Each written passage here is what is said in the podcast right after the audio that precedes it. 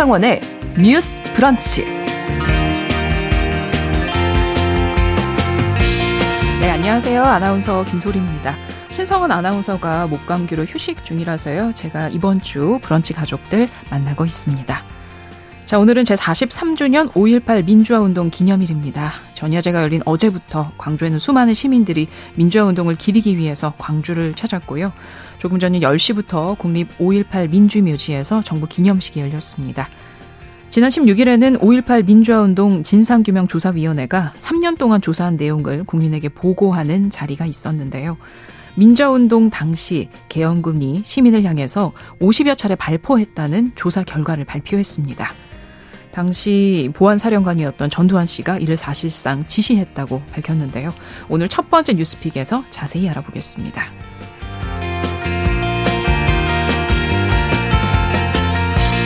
자, 우리나라는 한때 고아 수출국이라는 오명을 썼습니다. 최근 재판부는 생모가 있는데도 고아로 서류를 만들고 고에게 뒷돈까지 받으며 해외로 입양시킨 입양 기관에 대해서 입양인에게 1억 원을 배상해야 한다는 판결을 내렸습니다. 해당 입양인은 미국으로 입양된 지 37년 만에 불법 체류자 신분으로 추방되기까지 했는데요. 과거 해외 입양 과정의 잘못된 부분을 인정한 첫 번째 판결이라서 의미가 큽니다. 두 번째 뉴스픽에서 자세히 들여다보겠습니다. 5월 18일 목요일입니다. 뉴스 브런치 문을 열죠.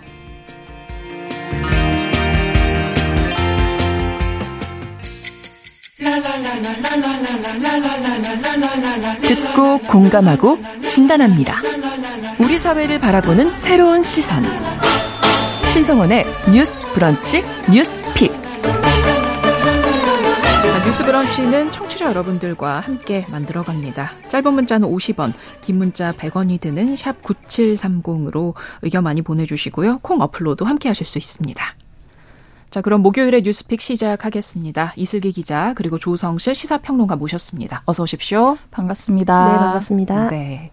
자, 첫 번째 뉴스픽 시작하겠습니다. 오늘은 5.18 민주화운동 기념일인데요.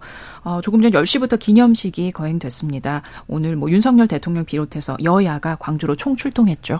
네, 맞습니다. 여야 정치권이 5.18 광주민주화운동 43주년을 맞아 광주에 총 출동을 했습니다. 윤석열 대통령이 그 방금 오전 10시부터 열렸던 5.18 기념식에 참석을 했는데요.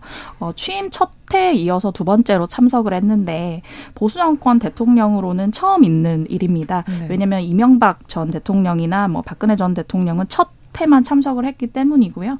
어, 이번에 이 자리에서 기념사를 통해 윤 대통령은 5월 정신은 자유민주주의 헌법 정신 그 자체이고 우리가 반드시 계승해야 할 소중한 자산이라고 음. 발언을 했습니다. 어, 이뿐만 아니라 여야 국회의원이 한 170여 명 정도 광주를 방문했는데요. 어, 문재인 전 대통령이나 민주당 이재명 대표 같은 경우는 어제 하루 전날 방문을 해서 민주묘지에서 희생자들을 추모하기도 했고요. 국민의힘 에서도 지도부와 소속 의원 115명 가운데 90여 명이 참석을 했고 원외 당협위원장들까지 한 40여 명 정도 음. 참석을 했습니다. 네, 그랬군요. 또 그런가 하면 전두환 씨의 손자죠. 전우원 씨도 광주를 어제 어제 방문했다고 합니다. 공식적으로는 3월 방문에 이어서 두 번째 방문인데요. 어, 전두환 씨 일가가 5.18 민주화운동 행사에 참석하는 것 처음 있는 일이죠? 네. 한동안 굉장히 이슈가 됐었던 전우원 씨가 이번 5.18 민주화운동 행사에 공식적으로 참여해서 뉴스가 되고 있는데요. 이제 공식적으로 언론에 보도된 것은 이제 광주 방문이 두 번째로 알려져 있지만 네. 한 언론 방송에서 이제 네 번째로 광주를 방문했다라고 어. 밝힌 것으로 보입니다. 전두환 일가 중에는 최초로 5.18 민주화 운동에 이제 운동 추모식에 참여를 했을 뿐 아니라 이제 일가 중에는 거의 최초로 이 5.18과 관련된 여러 가지 역사적 의미에 대해서 새롭게 이제 뭐, 뭐 해석을 하고 또 네. 의미를 이야기하고 사과하면서 좀 많이 관심을 받았고요. 네. 무엇보다 이번에 또 5.18 행사에서 주먹밥을 만드는 사진들이 많이 공유가 되었거든요. 네. 그래서 이제 이준석 대표와 함께 막 만드는 사진이 같이 네, 막 올라오기도 봤습니다. 하고 네. 그래서 이제까지 이제 80년도에 있었던 5.18 민주화 운동을 우리 사회가 정치적으로 이렇게 굉장히 쟁점화돼서 바라봤던 이전의 정치적 서사들을 봤을 때 어, 그래도 야당의 전 대표와 그리고 또 어, 전두환 씨의 손자 의 역할로 함께하고 있는 전우원 씨가 이 자리에 함께 참석했다는 것만으로도 또 많은 의미를 주었다고 볼 수 있겠습니다. 그러게요. 유가족들에게도 참 의미 있는 네. 행보일 텐데요. 어, 이런 전우원 씨의 행보에 대해서 어, 전두환 씨 일가에서는 어떤 식으로 반응하고 있는지도 궁금해요. 네, 이제 얼마 전에 또 보도에 나왔었던 걸로는 5.18 때 태어나지도 않은 너는 주제 넘게 아무데나 나서지 말고 자신에게 떨어진 일이나 잘 처리하라라고 음. 캡처된 문자 메시지가 이제 공개가 되면서 좀 논란이 되었었습니다. 네, 이순자 씨가 네 맞습니다. 그래서 지금 전두환 씨의 아내였던 아내인 이제 이순자 씨가 손자인 거죠. 본인의 손자에게 이제 당시에 이제 생존하지도 않았었는데 당시 일에 대해서 가족의 대표로서 이제 공식적인 행사를 하거나 발언을 하는 것에 대해서 굉장히 불쾌감을 표한 것으로 보이고요. 음. 네, 그래서 인정하지 않는 듯한 발언이 또 공식적으로 공유가 되면서 음. 또 관심을 받기도 했습니다. 네. 또 그런가 하면 최근에 5.18 민주화운동 진상규명조사위원회가 대국민 보고회를 열었습니다. 거기에서 5.18 당시 계엄군이 시민을 향해서 발포했다고 발표를 했는데요. 어, 어떤 지역에 얼마나 발표를 했다고 나오, 나오고 있죠? 네, 지난 16일에 대국민 보고회가 열렸는데요. 여기서 보면 5.18 조사위원회에서는 계엄군이 시민들에게 20여 곳에서 50여 차례 발포를 했다라고 음. 얘기를 하고 있어요. 어, 시민을 향한 그 계엄군의 구체적인 총격 횟수가 공개된 것은 이번이 처음이고요. 네. 어, 조사위에 따르면 첫 발포는 1980년 5월 19일, 18일 하루 뒷날이죠. 네. 광주고등학교 앞에서 시작이 됐다고 하고요. 20일에는 광주역 인근에서, 21일에는 그 전남 도청 일원에서 그리고 전남대 일원에서도 총격이 일어났다고 아. 보고를 하고 있습니다. 그렇군요. 사망자, 부상자 규모도 상당할 것으로 보이는데 어느 정도인가요? 네, 총상에 의한 사망자는 총 135명이라고 하고요. 총상에 의한 부상자까지 하면 최소 300여 명이 넘습니다. 그리고 총상뿐만 아니라 계엄군의 폭력적인 진압에 따른 사망자가 166명인데 어. 이 중에 14살 이하가 8명, 그리고 장애인과 60세 이상 고령 인이 다섯 명으로 조사가 됐고요. 어, 이것뿐만 아니라 전체 분석이 가능한 상해 피해는 2,600여 명으로 조사가 되고 있습니다. 네, 아이와 노약자들까지 사망하고 했다는 기록을 보면서 얼마나 무자비하게 진압을 했었는지 다시 한번 느끼게 되는데요. 어, 이번 보고를 보면 음, 그 발포가 절대 우발적인 총격이 아니라고 보고 있는 것 같은데요. 왜 그렇게 보고 있는 건가요?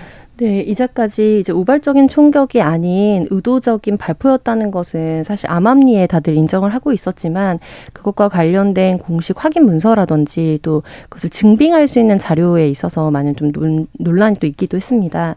근데 이번 조사의 발표에서는 5월 21일 오후 1시쯤에 이미 시위대 화염병 투척 및 장갑과 돌진으로 이뤄진 계엄금의 집단 발표 를 하기 이전에 네. 그러니까 이미 사전에 일부 병력의 실탄이 분배됐었다는 것을 음. 이제 거기에 참여했던 계엄군의 진술 그리고 뿐만 아니라 현장 사진 등으로 확인했다. 음.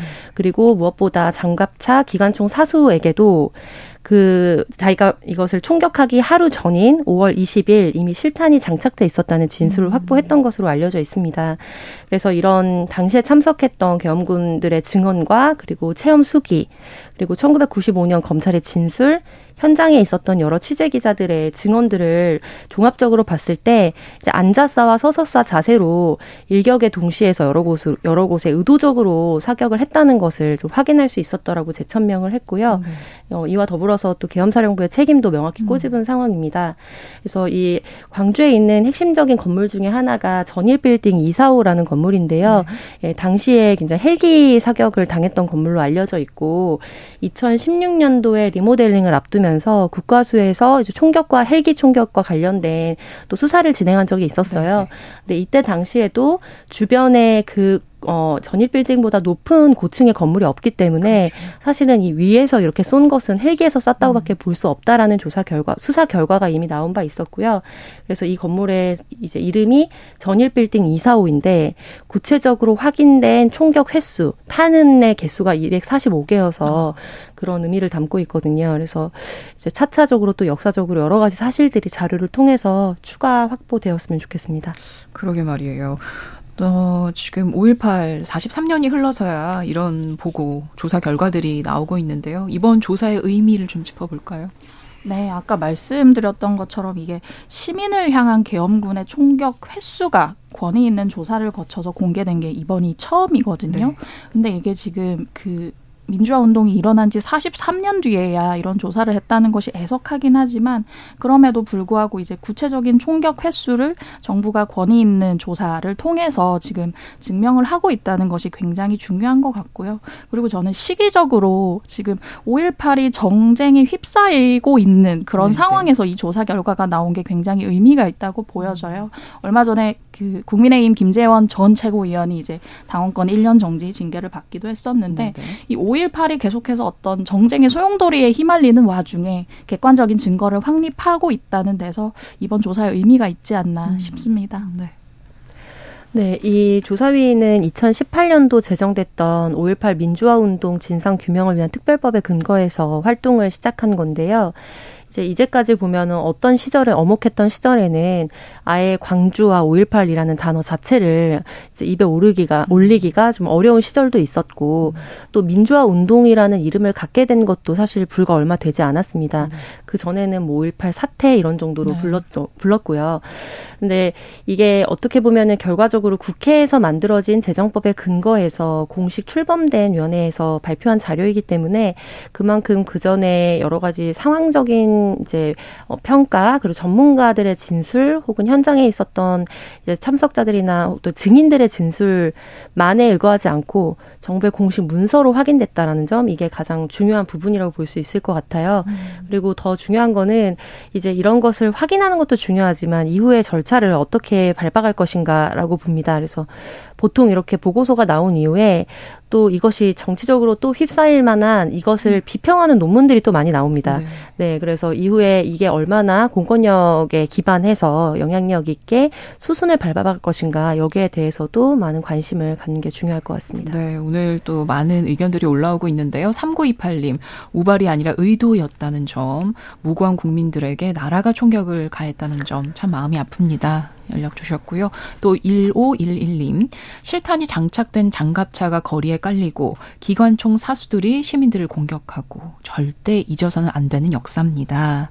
하고 문자 주셨습니다. 또 5919님께서는 광주 피해자들의 고통은 현재 진행형입니다. 하고 네, 의견 주셨습니다. 자, 또 하나 살펴볼게요. 조사위가 조사 중인 것 중에 하나가 5.18 당시에 계엄군이 민간인을 성폭행했다는 사실을 확인했다는 점입니다. 이 부분 전해주시죠. 네, 지금 조사가 진행 중인데요. 당시 계엄군이 저질렀던 성폭행 사건 51건에 대한 조사가 진행이 되고 있습니다. 조사 내용을 보면 피해자 대다수는 이제 여성 고등학생이나 음. 대학생 등 젊은 여성으로 확인이 됐고요. 이제 피해 회복을 위해서 이제 정신병원에 입원을 하는 등 치료를 받았던 이들도 일곱 명 정도 된다고 합니다. 네.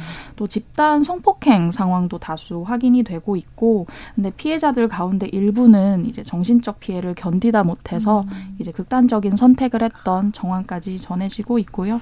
뭐 피해 여고생들이 이제 어떻게 납치됐나 이런 상황을 보면 이제 계엄군에 체포가 돼서 광주의 야산으로 끌려가서 성폭행을 당했다라는 내용이 나오고 있습니다. 아, 그렇군요.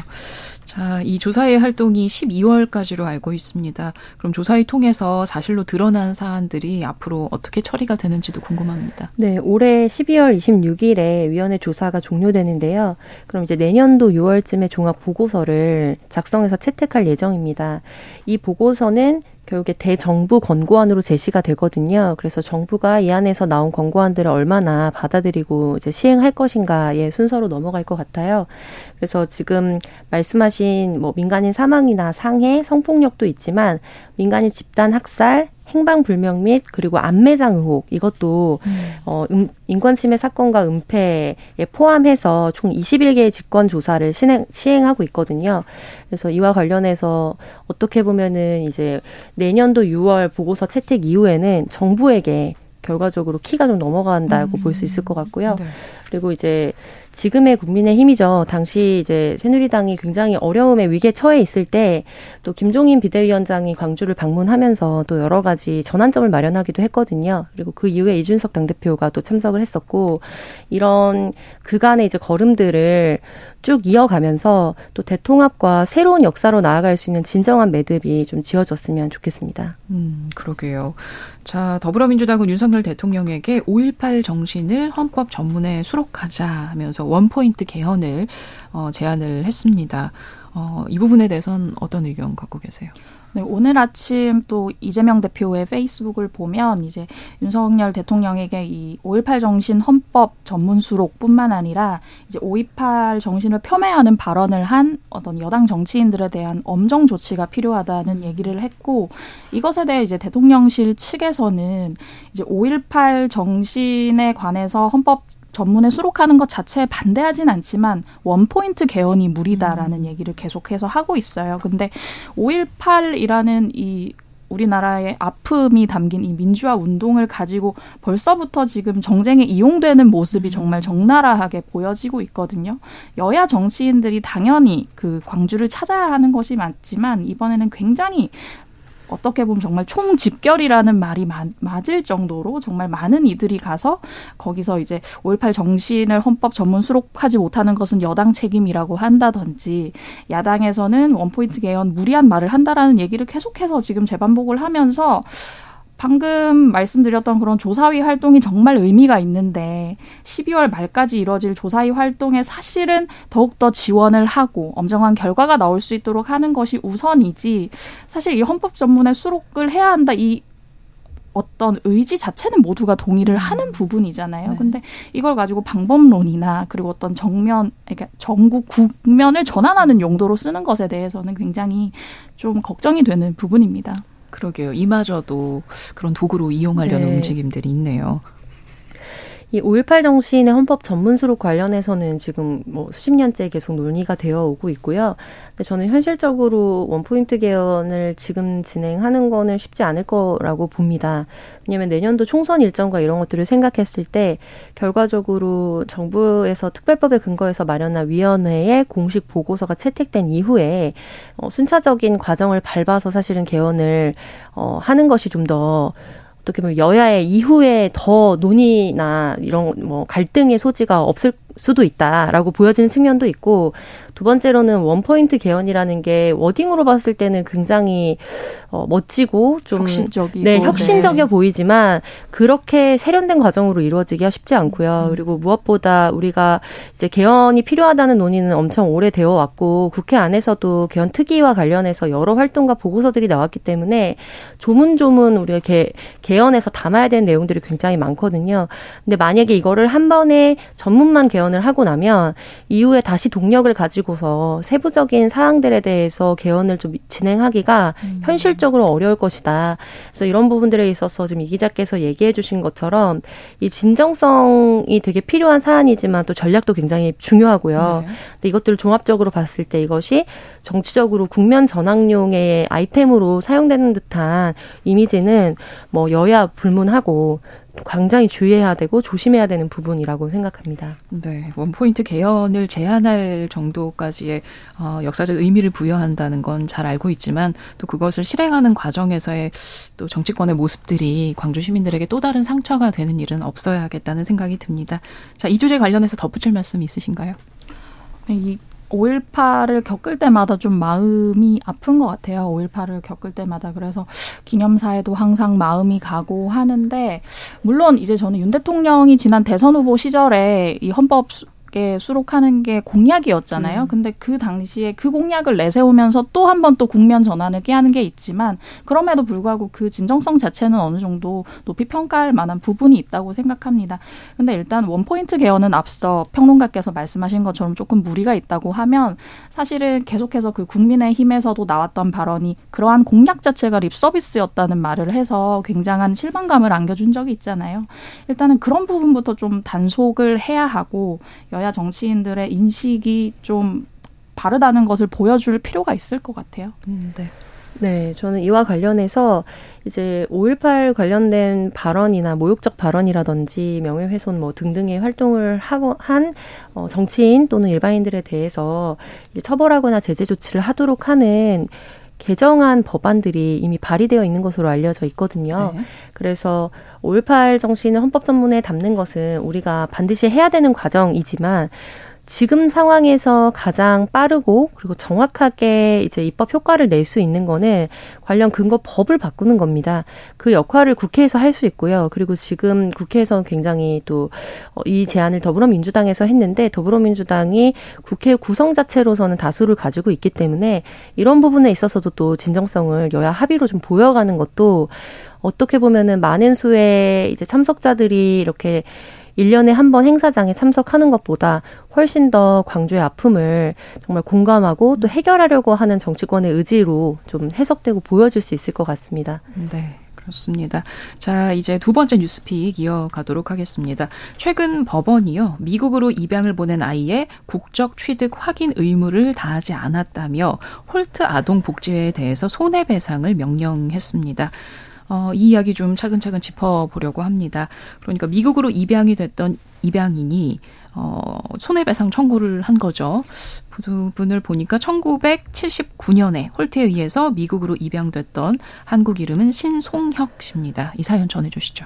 네, 일단 재판 결과부터 짧게 말씀을 드리면 그 서울중앙지법에서 16일에 그 미국에 입양됐던 신송혁 씨가 이제 홀트와 정부를 상대로 낸 손해배상 소송에서 홀트는 신 씨에게 1억 원을 배상하라고 음. 하면서 원고 일부 승소 판결을 내렸습니다.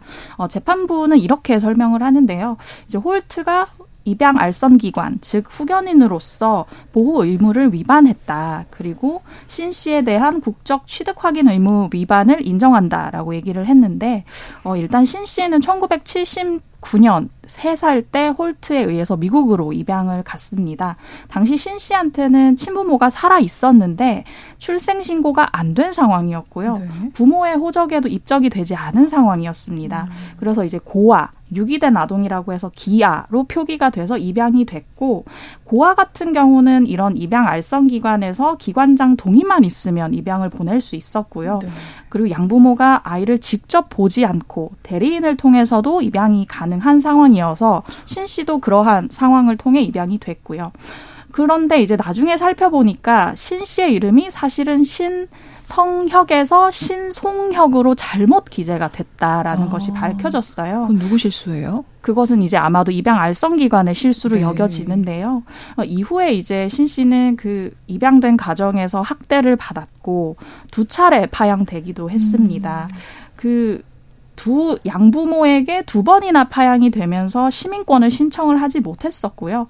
2016년에 이 사실을 뒤늦게 알게 되고 이제 신 씨 같은 경우는 미국의 아내분과 자녀도 있었거든요. 결국에는 헤어진 채 한국으로 추방이 됐습니다. 그렇군요. 짧게 사연을 들어봐도 입양 과정에 있어서 규제가 얼마나 허술했는지가 느껴지는데요. 보니까 뭐 꼭 갖춰야 되는 자료, 서류도 제대로 작성이 안 된 네. 그런 느낌이에요. 근데 이신 씨가 1979년에 입양을 갔는데 왜 아직도 국적 취득이 안 된 걸까요? 네, 당시에 이제 입양이 되고 나서 첫 번째 파양을 당했고요. 그리고 거기에는 기존에 키, 이제 자기가 양육하던 친자녀들도 있었던 가정으로 알려져 있고 파양 이후에 다시 입양이 됐을 때 그 과정에서도 역시 시민권을 획득하는 절차를 밟지 않았었다는 아. 겁니다. 그리고 나서 파양이 됐거든요. 그런데 무엇보다 이것을 입양 알선 기관이라든지 혹은 정부 담당 이제 관련된 기관들에서 뭐 추적해서 조사를 하거나 혹은 사후 관리가 제대로 이루어지지 않았기 때문에 네. 당시에 미성년이었던 본인은 알기가 어려웠던 거죠. 그리고 청소년기에 있었던 경범죄 이력으로 인해서 이후 성인이 되고 나서 사실은 시민권 발급에 문제가 있었고 음. 그래서 결과적으로 가족들이 있었음에도 불구하고 이제 추방이 된 것으로 알려져 있어요. 그래서 신송혁 씨께서 지금 어 입양이 됐던 시기가 1980년대 전후잖아요. 근데 그 당시에 지금 우리가 고아호적이라고 이른바 불리우는 네. 그래서 사실상 뭐 예를 들면 정말로 부모가 없는지 확인되지 않은 미아 같은 경우에도 음. 빠르게 입양을 보내기 위해서 이제 고아 호적을 만들어서 보내는 경우들도 있었던 것으로 속속들이 좀 드러나고 있고 네. 이와 관련해서도 이제 뭐 국가적 차원에서 소송을 하는 경우도 있지만 좀 조사나 이런 부분도 좀 진행이 되고 있는 상황입니다. 네, 일단 뉴스 브런치 여기까지 해서 1부 마치고요. 2부에서 계속해서 이어가도록 하겠습니다. 11시 30분부터 일부 지역에서는 해당 지역 방송 보내 드릴게요.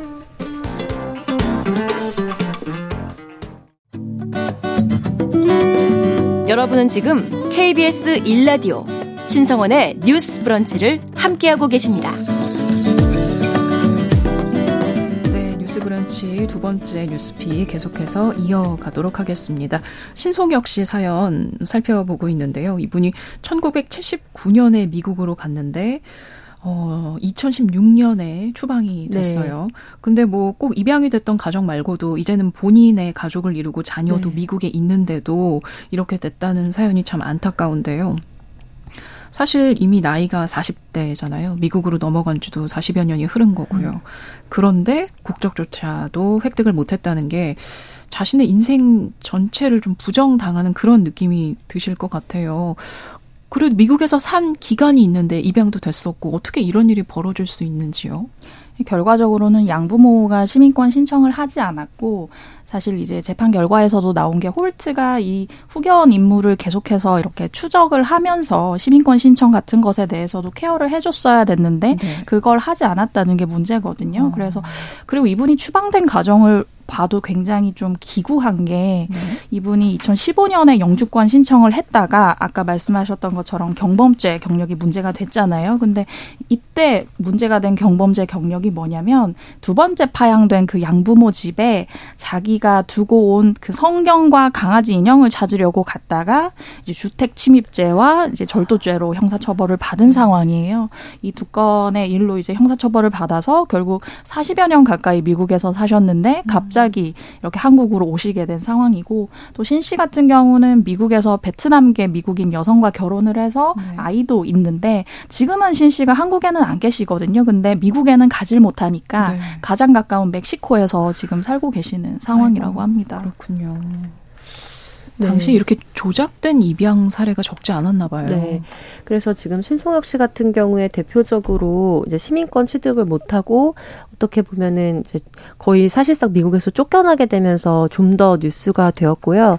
근데 이뿐 아니라 뭐 덴마크라든지 이런 여러 해외의 지역으로 우리 당시에 입양아들이 좀 입양이 되었는데 이제 이런 비슷한 문제를 호소하시는 분들이 많아서 음. 이와 관련해서 단체를 결성하고 또 문제 제기를 하고 있는 상황입니다.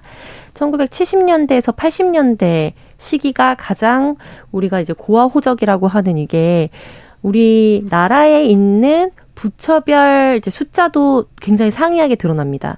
그래서 예를 들면 85년 같은 경우에 가장 극명하게 이제 수치 차이가 나타나는 시기로 알려져 있는데요. 경찰청에서 관리하는 그야말로 기미아죠. 부모가 없이 잃어버리, 길을 잃어버리거나 그런 아동 수가 443명 정도밖에 안 됐어요. 그런데 당시에 지금 보건사회부로 알려졌던 곳의 통계는 1만 4,230명입니다. 그래서 거의 1만 4천 명 차이가 나는 거거든요.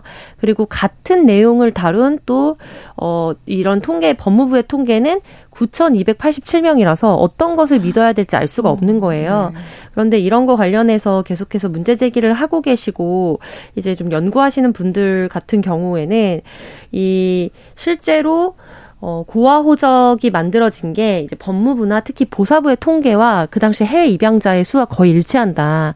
그러니까 사실상 이 입양된 분들이 정말로 고아였는지 음. 아니었는지 알기도 어렵고 수치가 아주 유사성을 드러낸다는 것 자체에서 굉장히 합리적 의심을 하기가 쉬운 상황이라고 좀 분석을 하고 계신 상황이고요. 네. 그래서 이와 관련해서도 진실화해위원회의 뭐 추가 조사들이나 이런 것들을 좀 우리가 관심 갖고 봐야 하는 상황인 것 같습니다. 네, 제가 몇 년 전에 Blue Bayou라는 영화를 봤었거든요. 한국 제목이 푸른 호수였는데 음. 지금 이 신송혁 씨 사례와 굉장히 흡사한 음. 경우였어요. 음. 그때도 입양이 됐는데 파양을 여러 번 당했고 거기서 또 베트남 여성을 만나서 음. 가정도 잃었고 아이도 있는데 음. 결과적으로는 국적을 얻지 못해서 마지막에 추방을 당하는 음. 그래서 아내와 아이들하고 생이별을 하고 그 주인공은 막 끌려 나가는 그 장면으로 끝나서 마음이 음. 너무 답답하고 음. 어떻게 저런 사례가 있을 수 있지라고 생각을 했는데 음. 그런 사례가 정말 적지 네. 않다는 게 음. 지금 신송엽 씨 사례를 봐도 또 한 번 느껴집니다. 자, 신송엽 씨는 그래서 홀트와 국가에 대해서 손해배상 소송을 했고 그 판결이 이번에 나온 거죠? 네, 조금 더 자세히 설명드리면 이제 재판부에서는 홀트의 1억 원 배상 판결은 내렸지만 국가의 책임은 인정하지 않았습니다. 일단 재판부가 인정한 홀트의 의무 위반 행위가 두 가지인데요. 네. 당시에 신 씨는 미국으로 입양될 때 IR4라고 하는 비자를 음. 발급받았는데요. 이 비자 같은 경우는 미국에서 입양 재판까지 거쳐야 시 민권 관련 절차가 완료가 됩니다. 어. 그 전에는 아이한테는 그냥 한시적인 영주권만 나오는데요. 근데 여기에 대해서 이제 그 이후의 절차를 그 입양 부모가 해주지 않은 거고, 그리고 재판부 같은 경우는 홀트가 이걸 계속해서 추적을 하고 양부모에게 고지할 의무가 있었는데 하지 않았다라고 음. 얘기를 하고 있고, 또한 이후에도 신 씨가 국적을 제대로 취득했는지를 홀트가 알아봤어야 했는데 하지 않았다라고 배상 책임을 인정했고요. 하지만 국가 책임은 인정을 하지 않았는데요. 네. 내용을 보면 이제 기존의 입양 제도나 뭐 보사부 대응에 좀 미흡한 부분이 있다고 하더라도 음. 공무원들이 고의나 과실로 감독 의무를 위반했다고 보기는 어렵다고 판단을 했습니다. 그렇군요. 그래서 어, 배상 금액이 어, 1억 원으로 네. 나왔더라고요. 근데 사실 참 1억 원이라는 액수가 한 사람의 인생이 부정당한 그 일에 비하면 사실 정당한 액수라는 생각이 네. 안 들어요. 네. 자, 그리고 지금 이야기 들어보면 신 씨의 경우에는 생모가 있는데도 고아로 작성을 하고 그렇게 또 입양까지 보냈다는 건데 그런 모든 걸 감독하는 최종적인 책임은 결국 국가에 있는 게 아닌가. 근데 이번에 왜 국가의 책임은 인정이 되지 않았는가 싶어요. 네, 우선은 지금 이게 1심이었거든요. 그래서 향후에 이제 뭐 대법원까지 올라가는 소송 과정에서 최종 확정이 어떻게 될지는 좀 지켜봐야 하는 상황이고요. 그리고 앞서 이제 법, 어, 재판부에서 이야기한 근거에 대해서는 설명을 이 기자께서 해주셨는데 이제 당시에 이것을 자 일차적인 책임이 있는 이제 홀트에게 물을 수 있고 사실 각 각자 1억 원씩 이제 국가와 홀트에다 했던 것인데 이제 일부만 이제 받아들여진 상황이거든요. 네. 근데 아마도 이제 종합적으로 봤을 때 우리가 누적 국제 입양아가 지금 뭐 정부 추산으로 약 17만 명 정도 되거든요. 그리고 이번에 진실화해 위원회에 공식적으로 조사, 2차 뭐 조사나 이런 거에 개시 명령이 떨어진 게 거의 200 몇십 건이 되기 음. 때문에 이제 이게 만약에 국가 책임이 또 인정됐을 때 추후에 이것과 관련해서 문제 제기를 당시 고아호 지역 같은 경우에 한 해에만 거의 1만 명이 됐었다고 제가 설명드렸잖아요. 그러니까 이런 것들이 미칠 파급이나 이런 것도 고려하지 않을 수는 없지 않았을까. 음. 근데 이제 다만 1심 재판부는 법리에 따라서 판결을 뭐 한 거라고 발표한 상황이죠. 네, 음. 그렇습니다. 네. 이 기자는 어떻게 보세요? 네, 물론 뭐 재판부는 법리에 따라서 발표를 하긴 했는데 지금 이제 정부나 국가기관에서 이러한 그 불합리한 입양을 계속해서 방조하고 묵인했다는 증거들이 지금 속속 나오고 있거든요. 네. 2심에 가면 그런 부분들도 좀 면밀히 봐야 하지 않을까 싶은데 예를 들면 이제 예전에 해외 입양 과정에서 이제 정부 기준보다 과도한 수수료를 뭐 알선 기관들이 받았다. 음. 이를 정부가 알고 있었는데도 묵인했다는 증거가 나오고 있습니다. 이뿐만 아니라 아니라 아까 말씀하셨던 것처럼 친부모가 있는데도 유기된 아동이라고 고아 호적을 만들던지 혹은 정말 친부모가 모르는 새 해외로 입양된 케이스까지 보고가 되고 있거든요. 이런 부분에 있어서 관리 감독이 미흡했다는 사실이 조금 더 구체적인 증거로 나오면 2심에서는 조금 다른 판결을 기대해 볼 수도 음. 있지 않을까 어떻게 보면 희망 사항이기도 합니다만 그런 생각도 듭니다. 그러게요. 또 진실 화해를 위한 과거사 정리위원회에서 어, 신 씨의 사례처럼 조작된 입양으로 의심되는 입양아들에 대해서 조사를 하기로 했다고 하더라고요. 네. 그 자체도 좀 의미 있는 행보인 것 같아요. 네, 맞습니다. 그리고 앞서서 우리가 이제 개헌 관련해서 첫 번째 아이템에서 다뤘기 때문에 조금 이어서 말씀을 드린다면 현재 어린이와 관련된 헌법상의 이제 기본권은 이제 노동, 아동 노동을 시키지 않거나 아동이 그거 뭐 유소년의 이제 보호를 할 것 이런 것들과 관련해서 이제 적혀 있는데 향후 개헌을 할 때 명시적으로 유엔 아동 권리 협약이 우리에게 권고하고 있는 것들의 근거에서 아동권과 관련된 구체적인 헌법의 조문을 만들어야 된다라고 음. 또 관련한 이제 헌법 개정 위원회라든지 여러 시민단체에서 좀 요구를 해왔던 상황입니다. 그래서 자, 국가가 자녀의 출생과 양육을 지원해야 한다라는 헌법 조문이나 이런 것들이 명시적으로 들어갔을 때 예를 들면 이와 같은 판결을 할 때에도 국가적 책임을 물을 수 있는 근거 이제 헌법 조문이 생기는 거예요. 음. 그거로부터 기본권이나 이런 것들이 또 근거해서 향후에 어떤 이 사람에게 어떤 국가에 대해서 손해배상을 할 책임이 생기는가 이런 것들에 대한 이제 조문 근거가 되기 때문에 어, 우리가 현재 갖고 있는 이제 헌법 체계라든지 법령 체계에서 국가적 책임을 묻기 어려운 상황이라면 사실은 이와 관련해서 또 국회에서 근거가 될 수 있을 만한 조문 법안을 지렛대처럼 좀 마련할 필요도 있는 상황으로 보입니다. 네.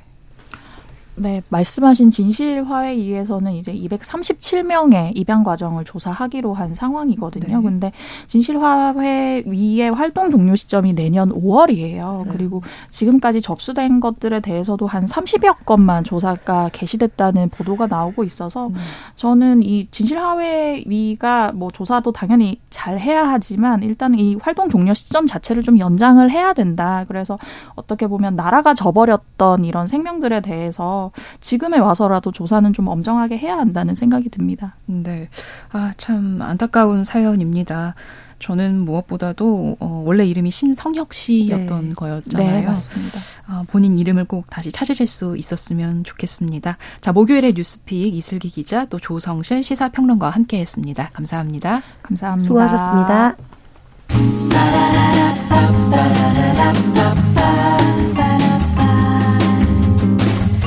신성원의 뉴스 브런치는 여러분과 함께합니다. 짧은 문자 50원, 긴 문자 100원이 드는 샵 9730. 무료인 콩 앱과 일라디오 유튜브를 통해 참여해주세요.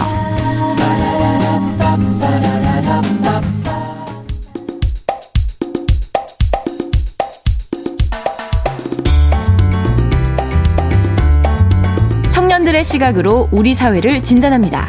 뉴스 브런치 MG 데스크. 자, 지금 이 시대를 살아가는 청년 여성들은 우리 사회를 어떻게 바라보기 평가할까요? 직접 들어보는 시간입니다. MG 데스크 시작하겠습니다. 대학 내일 20대 연구소의 이혜인 수석, 그리고 MG 세대 트렌드를 쉽고 빠르게 전달하는 미디어 캐릿의 이시은 에디터 모셨습니다. 어서 오십시오. 안녕하세요. 아, 네. 목소리도 어쩜 이렇게 앳대요. 아, 오늘 잘 부탁드립니다. 자, 오늘 아이템 어떤 건가요? 네, 오늘 가져온 주제는 팝업 스토어입니다. 사실 뭐 팝업 스토어가 워낙 많이 생기기도 했고 최근에 이제 관련해서 성수, 연남 같이 특정 지역들의 상권을 부흥시키기도 했죠. 특히 서울뿐 아니라 이제 부산, 대구 등 광역시들을 순회하며 팝업 스토어들을 운영하는 경우도 많아서 사실 청취자분들이 매우 친숙하실 것 같습니다. 그래서 이 팝업 스토어라는 개념을 소개하려는 건 아니고요. 네. 네, 사실 그럼 MZ 데스크가 아니죠. 그래서 요즘 팝업 스토어는 좀 어떤 것들이 달라졌는지, 왜 대체 그렇게 열광인지, 또 이런 것들을 일반 소비자인 내가 왜 알아야 하고, 좀 어떻게 활용하면 좋을지, 이런 것들을 좀 알아가실 수 있도록 오늘 소개해보고자 합니다. 그러게요. 저에게 있어서 팝업 스토어 하면 떠오르는 건 사실 백화점 식품관에서 음. 전국의 여러 맛있는 그쵸. 맛집을 좀 이렇게 가져다가 상품을 판매해서 맛볼 수 있었던 그 정도였는데 네. 요새는 아예 아, 뭐 특정 브랜드에서 음. 팝업 스토어라고 매장을 임시적으로 세우고 그쵸. 이런 게 굉장히 많더라고요. 네, 얼마나 맞아요. 대세인 거예요? 어, 지난 한 주 성수 지역에서 운영 중인 팝업 스토어를 쭉 모아서 이제 소개한 계정이 있었는데요. 놀라지 마세요. 무려 성수 지역에서만 같은 날 35개 이상의 아. 팝업 스토어가 열렸다고 합니다. 성수 한 지역에서 30개가 넘으면 성수동이 네네. 그렇게 큰가요? 제가 몇 번 안 가봐서 잘 모르겠네요. 네, 그래서 요즘 Z세대에게는요, 브랜드를 경험할 수 있는 수단이 아니라 친구들과 약속, 데이트 코스에 팝업 스토어가 기본적으로 한 자리를 차지하게 되기도 음. 했어요. 어, 우리 생각해보면 보통 애인이나 친구들이랑 데이트 코스로 밥 먹고 카페 가고 그리고 영화관 자주 갔잖아요. 그렇죠. 네, 근데 요즘에는 가고 싶은 팝업 스토어를 아예 정해놓고 그 근처 맛집을 알아보고 어. 카페를 갔다가 또 팝업 스토어에서 놀고 기념품도 음. 사는 게 이제 일상이 된 거죠. 음. 저만 해도 사실 요즘에 어디 놀러 가자고 하면 어 그냥 맨날 가던 동네가 아니라 팝업 스토어 열린 지역이 어디지 먼저 찾아보고 아. 가는 것 같아요. 그래요. 실제로 저희가 그래서 Z세대들한테 팝업 스토어 이용 현황에 대해서 또 물어봤는데요. 미디어 캐릿이 만 15세에서 27세 Z세대 남녀 283명을 대상으로 온라인 설문조사를 했는데 정말 놀랍게도 무려 275명인 97.2%가 팝업 스토어에 방문한 경험이 있다라고 음. 응답을 했습니다. 그러니까 진짜 안 가본 뭐 안 가는 Z세대는 한번 한 명도 거의 없다라고 봐도 무방한 그러네요. 정도의 수치고요. 또 이렇게 팝업 스토어를 방문한 친구들 중에서는 한 43.1% 정도가 외출 다섯 번에 한 번은 음. 무조건 팝업 스토어가 자기의 이제 그 코스에 낀다라고 응답을 했어요. 뿐만 아니라 아예 팝업 스토어를 하루에 뭐 두 세 개씩 경험하기도 한다고 응답하기도 했는데요. 그러니까 앞서 성수에서 무려 이제 30개 이상 팝업 스토어가 열린다라고 말씀을 드렸잖아요. 그랬더니 아예 이렇게 그냥 종일 팝업 스토어만 보겠다. 뭐 도장 깨겠다라고 결심하고 그런 약속을 잡는 경우도 생겼다는 거죠. 많이 가는 날은 막 하루에 다섯 개씩 투어를 하고 또 거기서 음. 경험한 것들을 막 스토리에 계속 올린다고 하기도 하더라고요. 음, 그러게요. 팝업 스토어 하면 되게 뭔가 일시적이고 임시적인 무언가라고 생각을 했는데 Z세대들한테는 그냥 이미 팝업 스토어가 일상의 한 부분으로 들어왔다 이런 인상을 받게 되네요. 근데 보통 팝업 스토어 하면 기업에서 운영을 하는 경우가 많잖아요. 어떻게 보면 그냥 어, 특정 기업의 특정 상품을 홍보하는 자리, 광고하는 자리일 수도 있는데 왜 그렇게 좋아하는 거예요? 네, 이게 아예 팝업 스토어를 뭔가 브랜드 스토어나 기업 공간으로 여기기보다는 하나의 전시처럼 여기기 때문으로 좀 음. 보입니다. 그러니까 물건을 구매하거나 뭐 기업 브랜드를 경험하러 가는 공간이 아니라 뭐 미술관, 박물관처럼 여기는 거예요. 그래서 관련해서 뭐 콘텐츠를 좀 체험한다라고 느끼는 비율이 높은 것 같고, 음. 그래서 앞서 뭐 영화관 같은 코스 앞에 들어갈 수 있는 것 같아요. 현재 운영 중인 성수의 한 가구 브랜드 팝업 같은 경우는요, 아티스트의 집을 구현한다라는 음. 컨셉을 가지고 있는데요. 아티스트인 창작자랑 협업해서 그 혹은 그녀를 뮤즈로 만들고 그들의 삶을 좀 전시하는 형태로 팝업을 구성해 두었어요. 그래서 이 뮤즈가 또 3개월 주기로 바뀌더라고요. 음. 그래서 이런 것들을 좀 이제 다음 기획 전시를 기다리는 마음으로 다음 뮤즈는 누구일까? 음. 누가 와서 이 공간이 어떻게 바뀔까라는 형태로 팝업 스토어 자체에 팬이 돼서 기다리기도 하더라고요. 하더라고요. 그래서 뭐 미술관, 박물관 보면 저희가 뭐 기획 전시 끝나면 그 다음 기획 전시 기다리기도 하잖아요. 네. 약간 요런 풍토처럼 팝업을 음. 대하는 것을 알 수 있었습니다. 네, 이렇게 규모가 점차 커지다 보니까 이제 SNS 피드에 우리 새로운 사진을 올리고 싶을 때 있잖아요. 뭐 혹은 메신저 프로필 사진 바꾸고 싶을 때 그럴 때 이제 사진을 찍으러 방문한다고 네. 밝힌 Z세대도 많았습니다. 어, 팝업 스토어 equal 내 이쁜 인증샷을 건질 수 있는 이색 음. 배경 공간으로 인지를 하고 방문 하는 경우가 많다고 볼 수 있는데요. 네. 마치 인테리어가 예쁜 카페에서 이것저것 구경을 하거나 과거 백화점을 돌면서 다양한 브랜드를 아이 쇼핑 하는 형태랑 유사해진 것 같아요. 그래서 팝업 스토어에서 정말 다양한 경험이 중요해지기도 했습니다. 일전에 저희가 예약 없이 어디를 가지 않는 Z세대 소개해드리기도 했는데요. 이제는 팝업 스토어들도 너무 인기라서 예약을 하지 않으면 입장조차 못하는 경우도 생긴다고 해요. 음. 실제로 Z세대 사이에서 완판 혹은 매진된 팝업들을 저희가 분석을 해봤는데 단순히 물건을 판매하거나 전시를 하는 게 아니라 미디어 아트 전시를 볼 수 있게 한다거나 아예 특별한 체험이 기획된 곳이 굉장히 음. 많았습니다. 그렇군요. 뭔가 Z세대에게 팝업 스토어는 체험을 하는 공간, 네네. 그리고 인증샷 남기는 공간. 뭔가 팝업 스토어에 포토존 없으면 의미가 없는 그쵸. 그런 느낌이 들어요. 그러면 Z세대가 특별히 선호하는 팝업 스토어의 어떤 특징이랄까?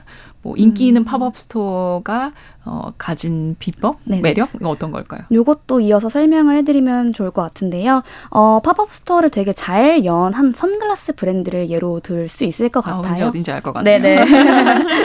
이곳이 이제 꾸준히 거대한 조형 예술 작품을 팝업에 전시를 해서 Z세대의 발길을 이끌기도 했거든요. 어, 새로 론칭한 라인이 이제 bold라고 과감한이라는 음. 테마를 갖고 있어요. 그래서 팝업 공간 내에 무려 100평 규모의 공간을 꽉 채우는 굉장히 커다란 초대형 사람 조형물을 전시를 한 거예요. 음. 어, 보통은 자기는 이제 신제품을 조금 더 보여주고 싶을 텐데 그보다는 오브제의 힘을 좀 더 쓴 거죠.